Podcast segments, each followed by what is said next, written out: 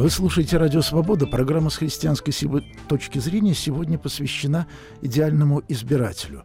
У нас в гостях сопредседатель Национально-освободительного русского общественного движения «Народ», собственно, такое витиеватое название, оно и складывается в аббревиатуру «Народ», Алексей Анатольевич Навальный, православный. И у нас в гостях протестант, координатор движения «Да» с восклицательным знаком Олег Виллисович Козырев. Идеальный избиратель. Э, я исхожу из русской национальной мудрости «Готовь сани летом». И в этом смысле идеальный избиратель для меня, я прошу прощения, как э, все-таки для человека, к которому приходят и говорят, а вот за кого завтра голосовать? Для меня идеальный избиратель это тот, кто не приходит ко мне с такими вопросами, а кто с этими вопросами определяется заранее, например, летом. И я предлагаю начать эти сани как раз готовить сейчас, и начать готовить вот с чего. Собственно, христианская точка зрения в данном случае, она начинается с такого э, многоточия. А вообще, э, а, а нужно ли человеку верующему ходить на выборы, голосовать и прочее? Я объясню почему. Потому что даже политики многие, а уж быту и подавно, когда говорят о выборах, э, объясняют, что идеального кандидата не существует – не существует идеальных людей. Значит, на выборах мы выбираем э, из двух зол. Ельцин, Зюганов, э, Зюганов, Жириновский э, и так далее. И в этом смысле, как может верующий человек голосовать за меньшее зло? Это противоречит основному принципу евангельской этики, библейской этики. Э, надо быть на стороне добра, а не на стороне меньшего зла. Вот такой мой и первый вопрос тогда. Алексей Анатольевич Навальный. На ваш взгляд, э, вот вас не смущает, что, участвуя как избиратель в выборах, готовясь к этому, вы тем самым оказываетесь втянутыми в разборку больших и меньших зол? А, вы знаете, а, конечно, есть такой стереотип, и этот стереотип имеет под собой большие основания, что политика это всегда обязательно некое грязное дело, это обязательно какое-то зло, и вот а, любой человек высоких нравственных принципов, он, конечно, должен максимально дистанцироваться от этого. Я считаю такую точку зрения неправильной, потому что нам дана возможность отличать хорошее от плохого. А, нам дана возможность оценивать свои поступки, нам дана возможность совершать свои поступки каким-то образом. И в этом смысле я считаю, что голосование э, это просто вот э, твой очередной поступок, обычный поступок в твоей жизни. Обычный добрый или хороший поступок, или воздержание от голосования. Это просто обычный поступок, и поэтому э, можно совершить этот поступок совершенно в рамках своей, согласуясь с собственной совестью, в рамках своих внутренних ощущений, веры, своего отношения к морали и нравственности. Здесь нет никакого противоречия. А, спасибо, говорит Олег Козырев. А, ну, мне кажется, вопрос очень... Ответить на него достаточно просто. Если мы а, работаем в какой-то компании, мы выбираем себе какого-то сотрудника, который должен прийти к нам на работу и сделать для нас, ну, какие-то там, выполнить какие-то задачи. Мы же не выбираем из там, из миллиона зол, да? Мы просто ищем лучшего, лучшего исполнителя данной конкретной работы. Поэтому выборы это не... Э, выборы же это достаточно простая вещь. Она с религией, ну, так пересекается только в смысле добра и зла, на мой взгляд, ну уж напрямую. А по сути это выбор менеджера государства, того, кто лучше справится с конкретными задачами, которые стоят перед страной. И я как э, наниматель наниматель в некотором смысле. Я просто голосую вот за этого э, работника или против него. Один мне кажется бездарным, другой кажется хорошим.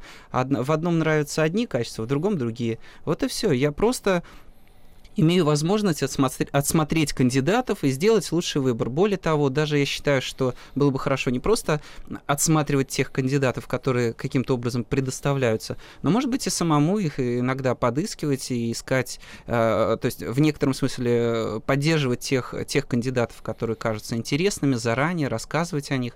Может быть, и самому кому-то стоит иногда выдвигаться на какие-то должности. То есть э, вполне такое... Э, то есть это простая, обычная, рутинная вещь вещь выбора, на мой взгляд. Говорил Олег Козырев, вспоминается афоризм одного американца, прием человека, нового сотрудника на работу — это победа веры над знанием. Вот знаю, что будет плохо работать, а все-таки принимаю, потому что доверяю. У нас есть звонок из Москвы. Александр, добрый день, прошу вас. Здравствуйте, господа. Вот в конце, в самом конце гражданской войны в 22 году на Дальнем Востоке генерал Дитерих с монархист создал правительство Земского собора.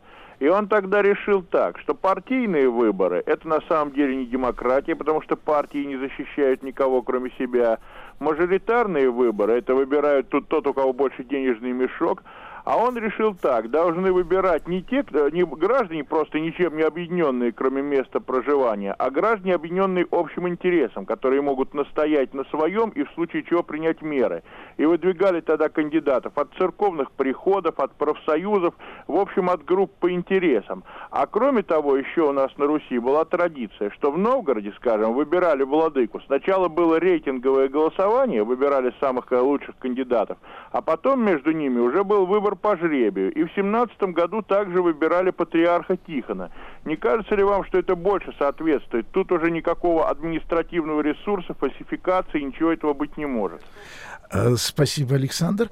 Э, я даю справку. Да, выбор по куриям, так это называется в политологии, когда отдельно выбирают от профсоюзов, от цехов и так далее, он характерен для средневековой Европы. Но тут есть одна особенность. В средневековую Европу каждый человек был членом какого-то цеха, какой-то группы, и в этом смысле мог быть представлен. В современном мире абсолютное большинство людей просто поскольку это постиндустриальное общество, не принадлежат ни к какому-то определенному цеху.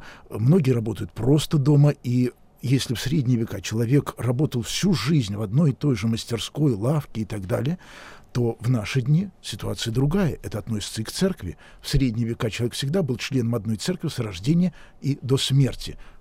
Современный человек меняет вероисповедание многократно. Что же он тогда переписывается? Но вот прозвучал действительно известный факт. Выборы православных епископов. Но они были еще до появления российского централизованного государства. Вот был назван Новгород. И они потом исчезли. Екатерина Великая запретила выбирать даже священников, хотя до конца XVIII века духовенство приходское выбиралось. А на Украине даже еще чуть дольше. И выборы духовенство воскресли только после февральской революции. Сегодня в Русской Православной Церкви Московского Патриархата, вопреки ее уставу, поместный собор не собирается уже в четвертый раз. То есть он должен был бы уже четыре раза собраться, его нет. Все назначаются. Тогда мой вопрос к Алексею Анатольевичу. Вас это смущает или нет, что в той сфере, которая для верующего человека вообще-то является центральной, обустройство своего духовного пространства, своих отношений с единоверцами. Как раз здесь нету ни средневековой демократии, ни современной демократии, а есть вот просто назначение. Ну, все-таки эти две вещи нельзя путать. Я, я не соглашусь с Олегом, который довел это немножко такого а, до, а, до логического завершения, когда говорит, что выбор власти это выбор вот некого такого дворника или, или человека, который будет управлять дворником. В России все-таки власть имеет некий сакральный характер, и люди к этому относятся таким образом. Но тем не менее нельзя проводить аналогию прямую между выборами а, каких-то церковных, церковных иерархов да, и выборами все-таки гражданской власти. Это абсолютно разные вещи, и люди к этому абсолютно по-другому относятся относится. Потому что все-таки даже внутри каждого человека восстание против э, гражданской власти или какое-то противоборство с ней это абсолютно нормальная вещь, которую, в общем-то, никто не будет говорить, что это такое нечто выходящее за рамки. А восстание же или какое-то противоборство, или вообще роптание вот именно в сфере духовной, это, а, мне кажется, для подавляющего большинства людей нечто совершенно запредельное, поэтому сравнивать это нельзя. Спасибо, говорил Алексей Анатольевич Навальный. Напоминаю, вы слушаете «Радио Свобода». 9 минут джаза на свингующих частотах свободы. Воскресенье в 19.32 по московскому времени. От Армстронга до Зауи Нула, от Дикси Свинга до Нео Бибопа, от записи начала 20 века до новых компактов. Если вам не удалось прослушать 9 минут в прямом эфире, вы всегда можете послушать их на сайте свободаnews.ru или скачать оттуда как подкаст. Ваш ДС.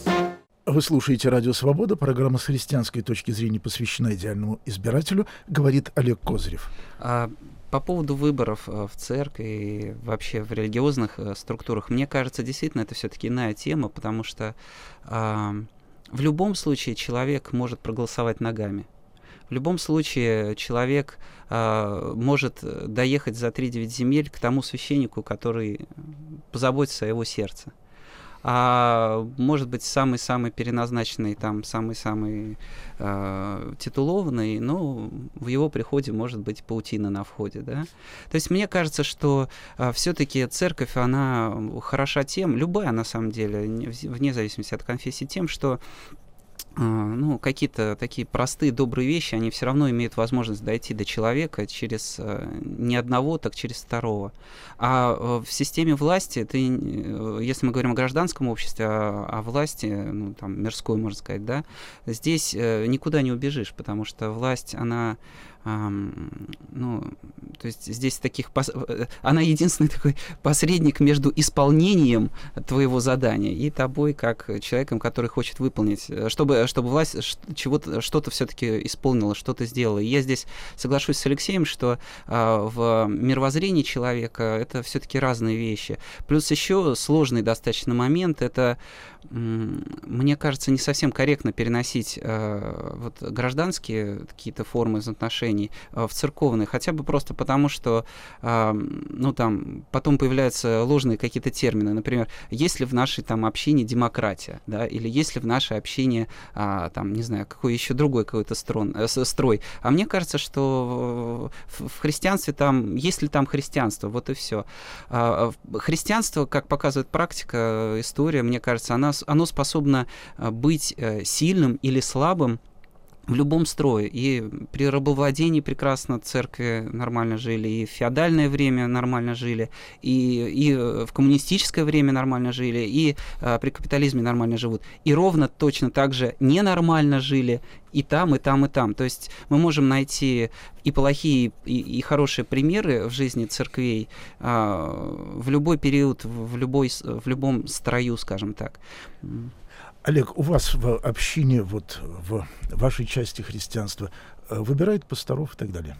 А, ну, а, мне довелось столкнуться с тем, что при реформе там нашей собственной церкви, когда дело дошло до выборов, а, в итоге совершенно неожиданно немножко для руководства нашей церкви, скажем так, прихожане стали выбирать тех, кто может быть неудобен, и кто начинает задавать неудобные вопросы о том, как устроена община, куда идут финансы, скажем так, и так далее, и так далее. Но я не хочу здесь сильно в эту деталь удаляться, но... Э, но вы привело... считаете это нормально? Я считаю, считаю, что э, некоторые, э, то есть я считаю, что э, выборы э, частично, да, то есть это это позитивная вещь, это возможность соучастия, со, сотворчества над тем продуктом, который является в некотором смысле церковь. Церковь это продукт работы человека над своей совестью, над своим сердцем, это продукт его взаимоотношений с Богом, и э, поэтому э, общее участие вообще в любом в любой деятельности это хорошо, это в любом случае хорошо, но не могу сказать, что это обязательно идеальная форма, не всегда.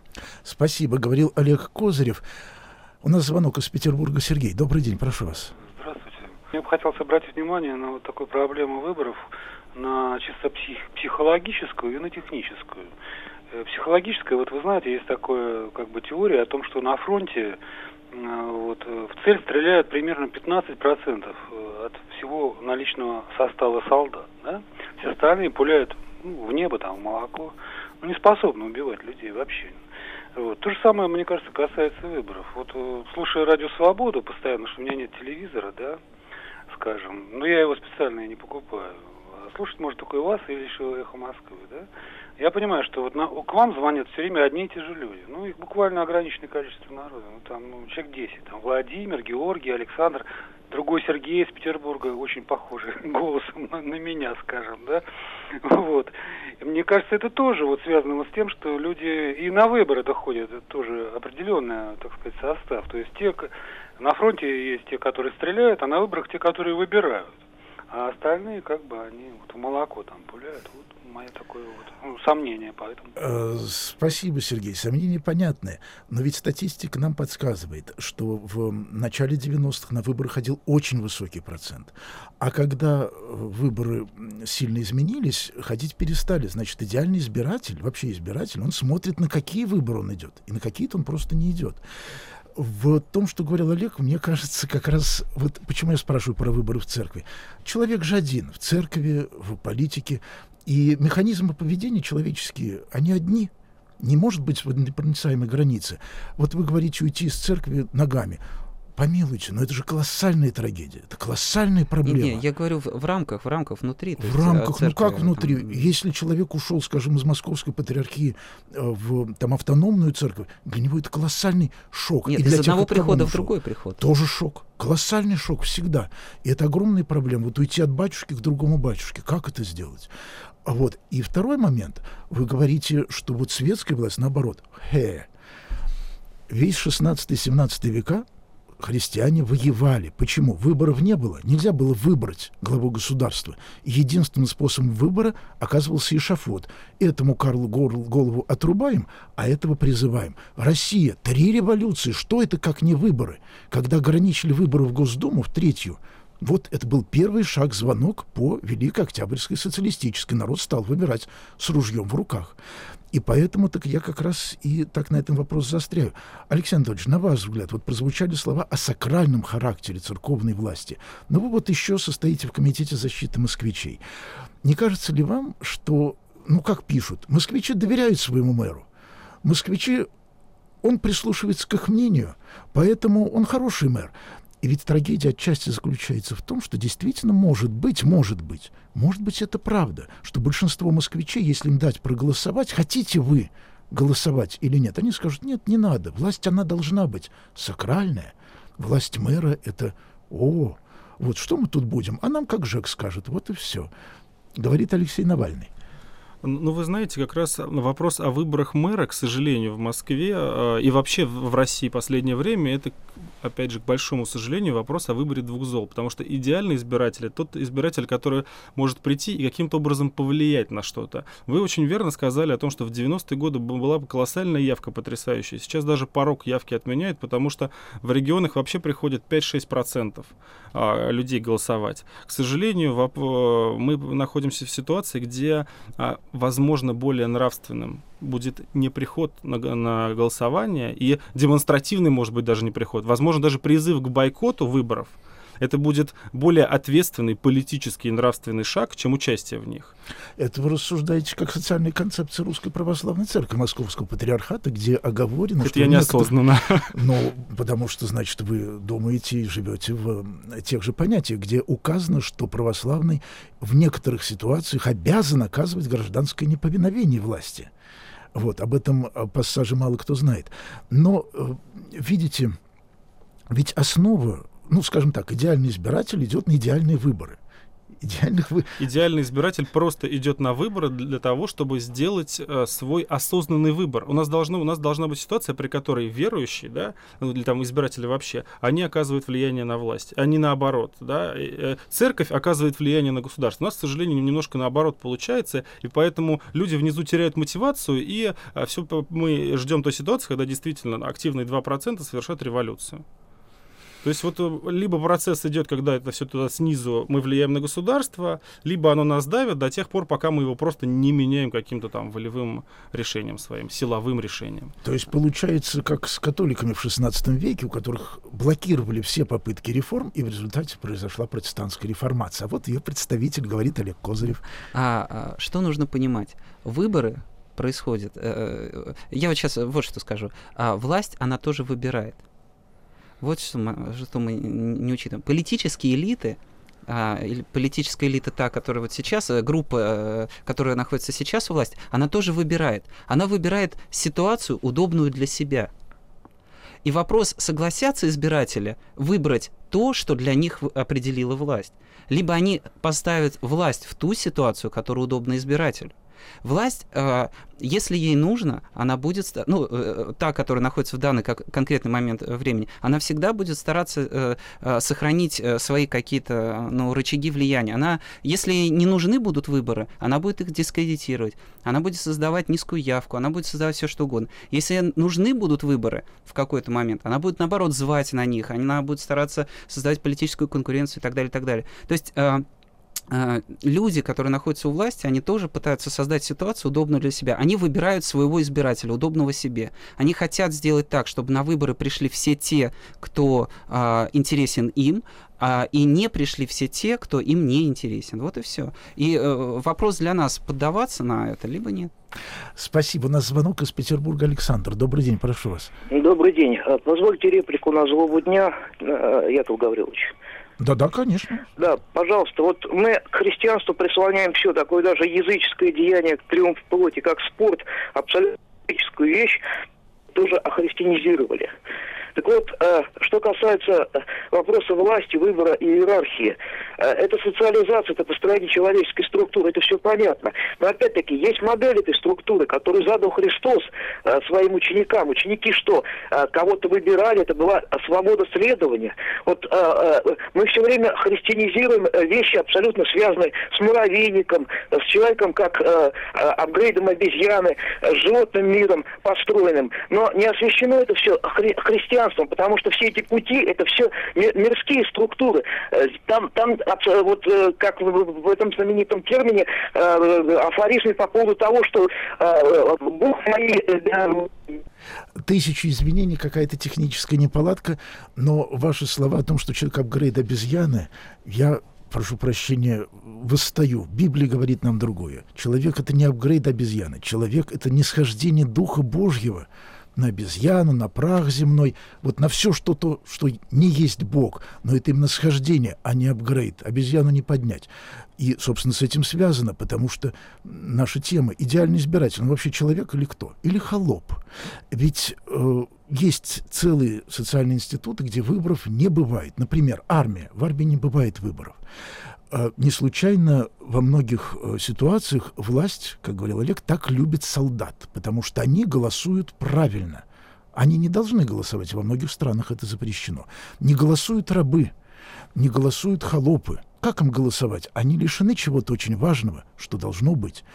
И, наверное, поэтому все-таки мы продолжим нашу передачу сейчас после краткой сводки новостей и будем говорить именно о том, что сперва выборы или свобода, откуда человек берет ту духовную энергию, которая делает его ответственным, избирающим созданием и каковы критерии тогда для человека на выборах.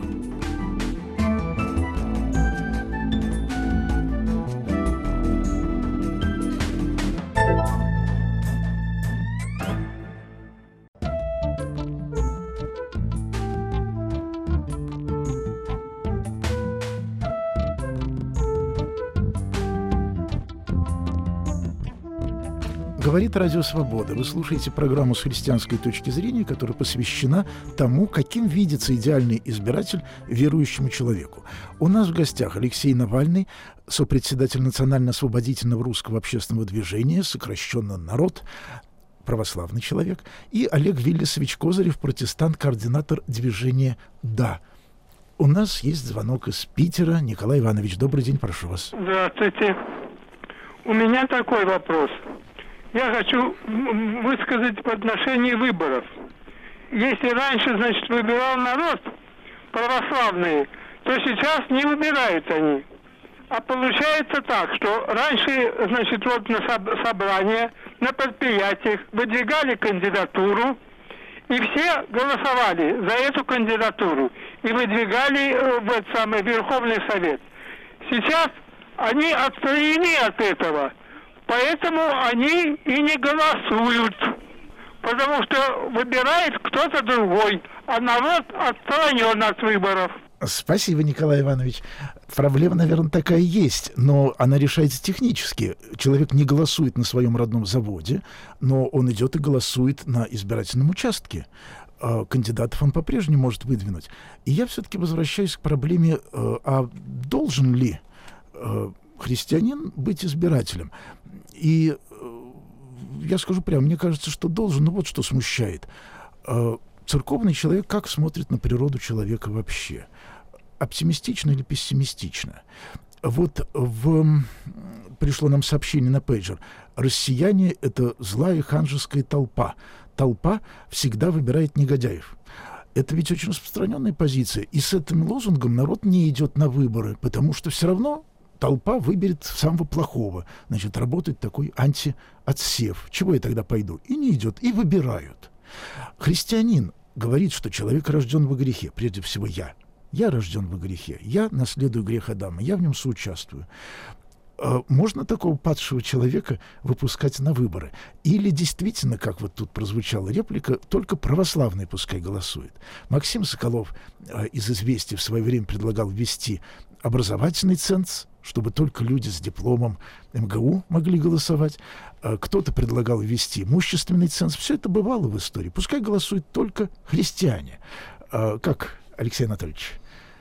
А, вы знаете, во-первых, мне кажется, совершенно зря а, вот звонивший радиослушатель ностальгирует. Сейчас абсолютно точно такая же система, как раньше были на предприятиях квоты женщины, рабочие, интеллигенция и молодежь. Точно то сейчас же есть квоты. Эти пришли от Суркова, эти от Сечина, эти еще от кого-то. Абсолютно их выдвигают именно трудовые коллективы. Этих э, Газпром, этих Лукойл, этих Транснефть. Поэтому ностальгия здесь вот в этом смысле совершенно неуместна. Что касается э, выбирает быдло, ну так, друзья мои, а что вам вообще мешает прийти и вы, если вы не быдло, если вы действительно обладаете какими-то э, исключительными, особенными интеллектуальными качествами, которые позволяют вам всех считать быдлом, ну так придите, пожалуйста, и внесите свое, свое доброе, разумное вечность, совершите правильный гражданский поступок, а еще лучше даже не идите просто на участок, а избирайтесь сами, воспользуйтесь активным избирательным правом и э, покажите, что вот э, мы действительно можем избрать какого-то другого человека. Мы можем, а не быдло. Э, мы должны влиять на ситуацию активно. В этом заключается заключается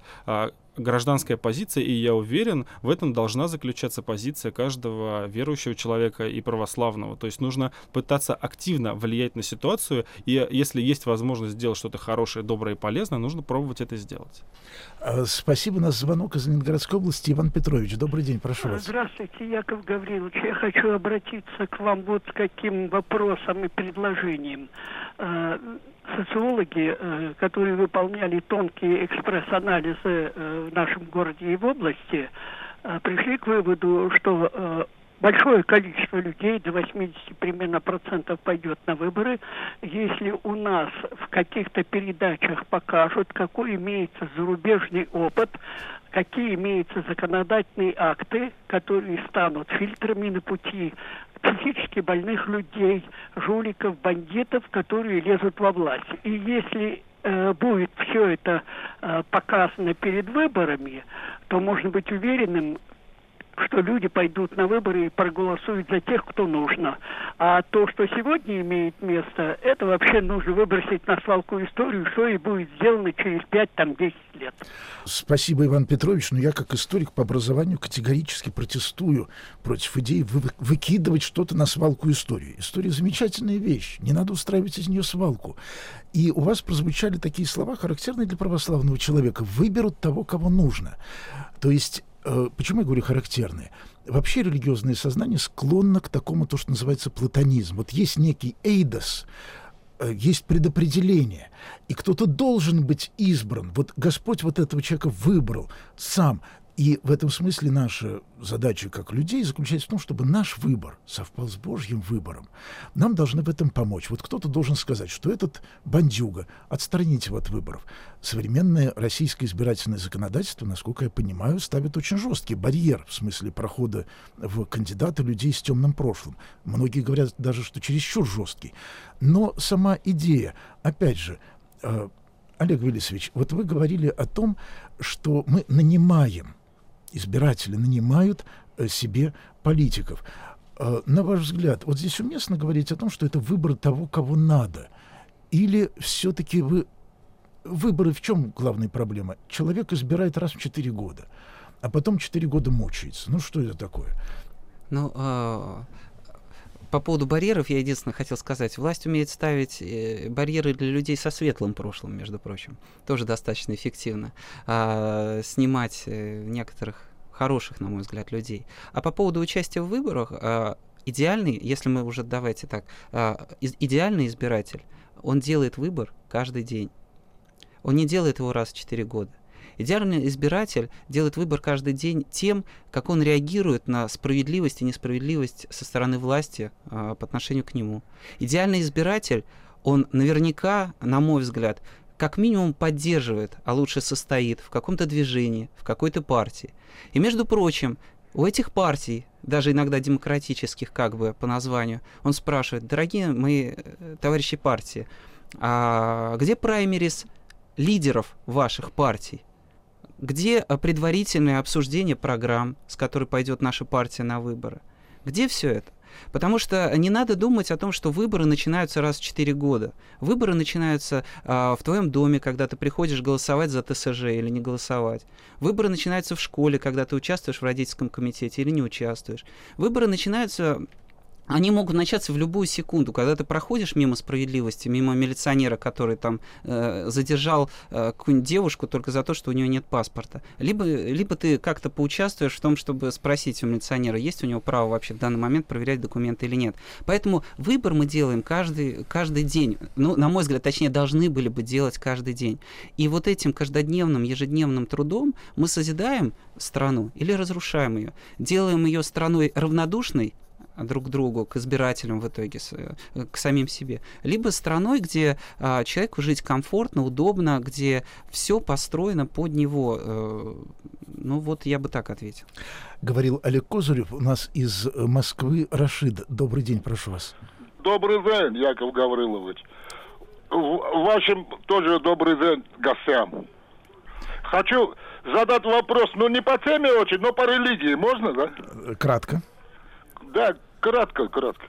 Я вообще пенсионер в Москве живу, я узбек, мусульманин.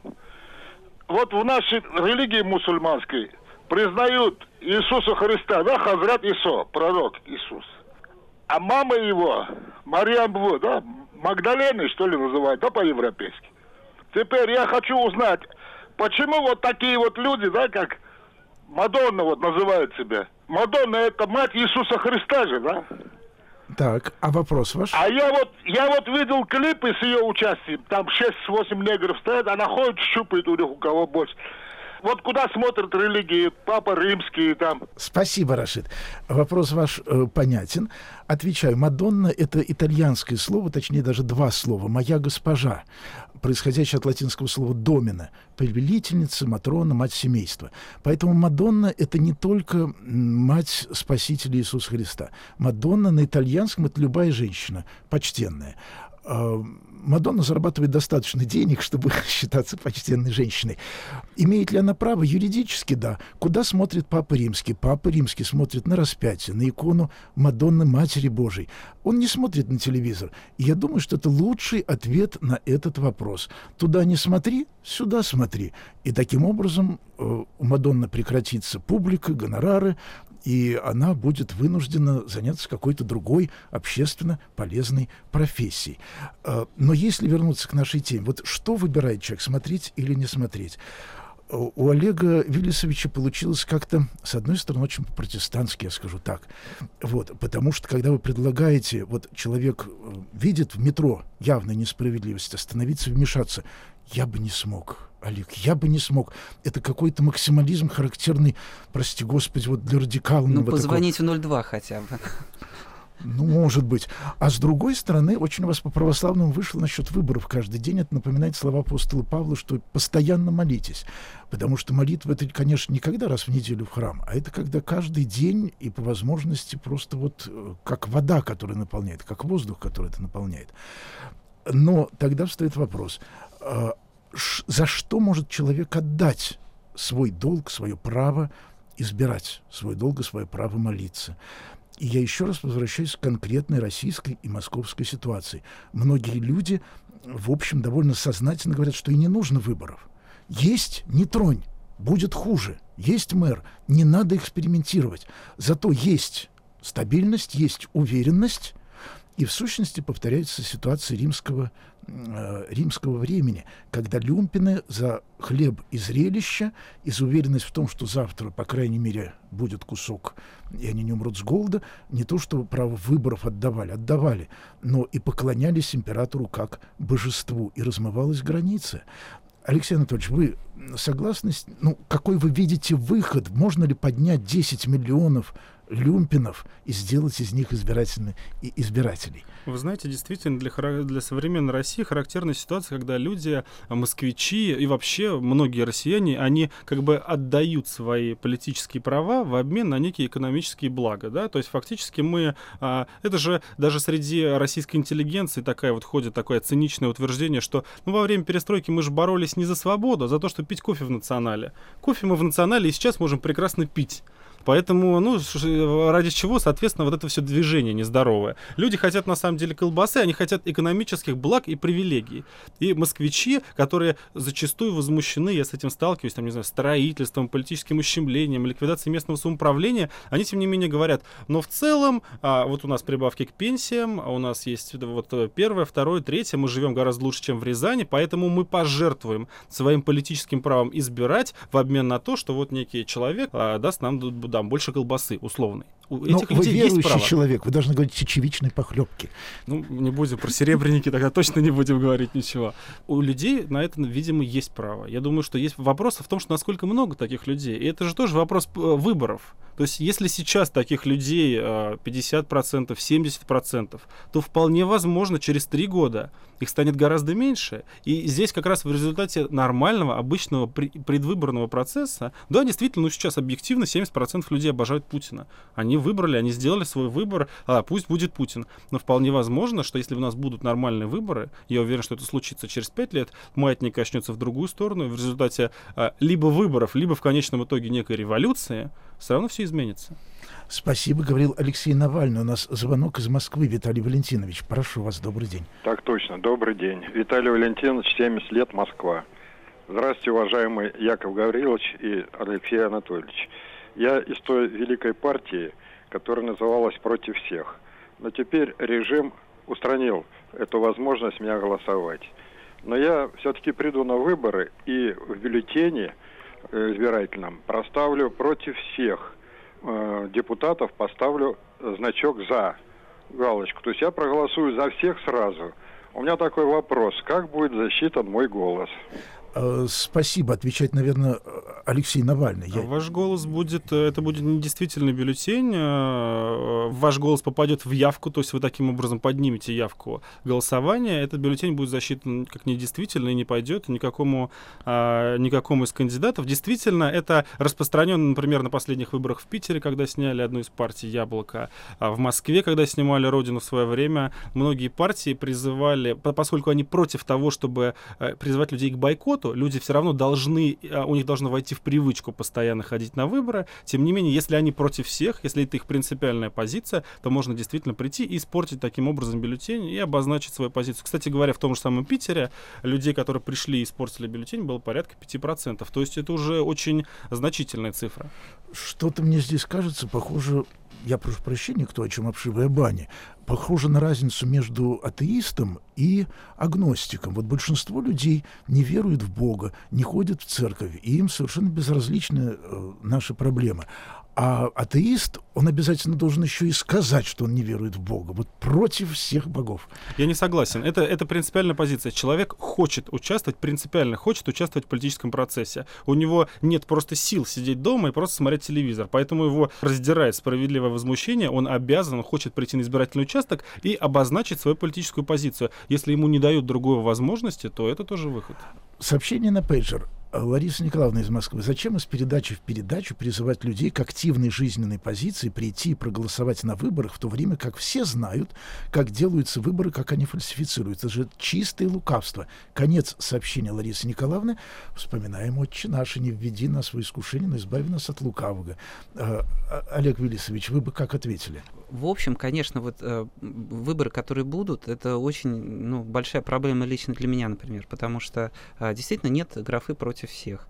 И что будет, если, вот, допустим, как в Питере действительно сняли яблоко, если снимут, ну, какие-то приблизительно близкие мне партии, да, допустим, которых я теоретически мог бы проголосовать. Вот что тогда делать? И э, ответить на этот вопрос очень сложно. Очевидно, э, э, я бы сказал так, в выборах участвовать необходимо. Просто может так оказаться, что огромную часть избирателей а, поставят вне вот этого этого института выборов. И тогда избирателям надо участвовать в каком-то процессе, который зародит новый или вернет старый институт выборов. То есть они тогда, на мой взгляд, могли бы участвовать э, каким-то гражданским неповиновением, сопротивлением, в том смысле, что э, поддерживать те силы, те политические организации, те движения, которые заявляют, мы вам вернем вашу графу против всех, или мы, мы э, допустим э, в, к следующим выборам нормальные партии. То есть, ну, просто участвовать в какой-то оппозиционной деятельности, в какой-то гражданской деятельности, а просто иного нового выбора уже не будет. Э, спасибо, говорил Олег Козырев. У нас звонок из Тулы. Николай, добрый день, прошу вас. Алло, добрый день. Вот у нас сегодня передача о выборах, да? Об. Ну, вы прекрасно знаете, что выборов в России нет. Вот сейчас Владимир Буковский дал согласие баллотироваться на пост президента России, да?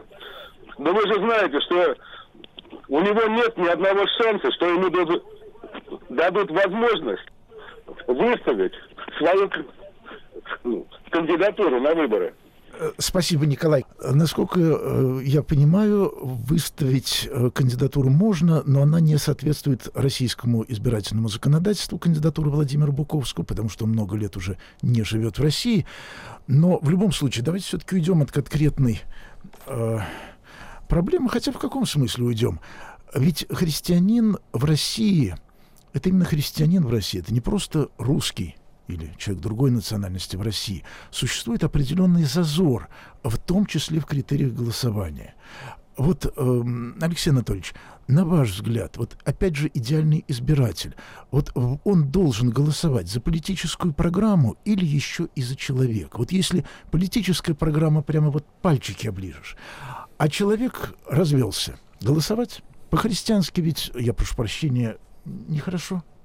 А, я думаю, что, конечно, нужно учитывать совокупность всех факторов, но а, с моей точки зрения христиане должны голосовать, наверное, все-таки больше за программу, потому что это именно возможность влиять. Вот а, был у нас такой интересный вопрос про эту самую Мадонну. Мы видим, буквально вчера разгорелся скандал в Европарламенте, был такой достаточно Еврокомиссии выпущен фривольный ролик, и уже на следующий день польские депутаты, которые представляют консервативную партию, которая заявляет, что она отстаивает права католиков, они выступили с запросом, вопросами, они уже начали политическую борьбу для того, чтобы изменить ситуацию. Поэтому, мне кажется, если а, христианин хочет, чтобы отстаивались именно какие-то вот консервативные права, какие-то вот права церкви, а, ну не знаю, он выступает там против абортов и, и так далее, то, а, конечно, он должен скорее голосовать за программу и поддерживать именно тех людей, которые берут на себя. К сожалению, а, наши депутаты консервативные, они достаточно тоже иногда выглядят комично и вот, э, ну, не всегда правильно, и мне кажется, они зачастую зачастую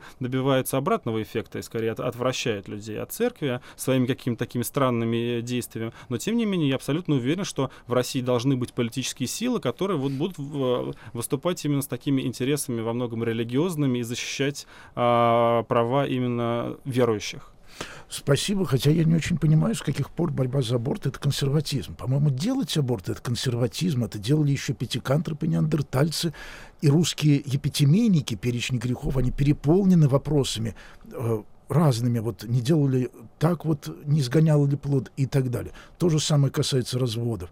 Это появление спасителя, который сказал, что нельзя разводиться, это была революция. Извините, вот где либерализм и радикализм. Человек свободен любить одну и ту же женщину всю жизнь, независимо ни от каких обстоятельств. Это либерализм. А разводиться — это консерватизм.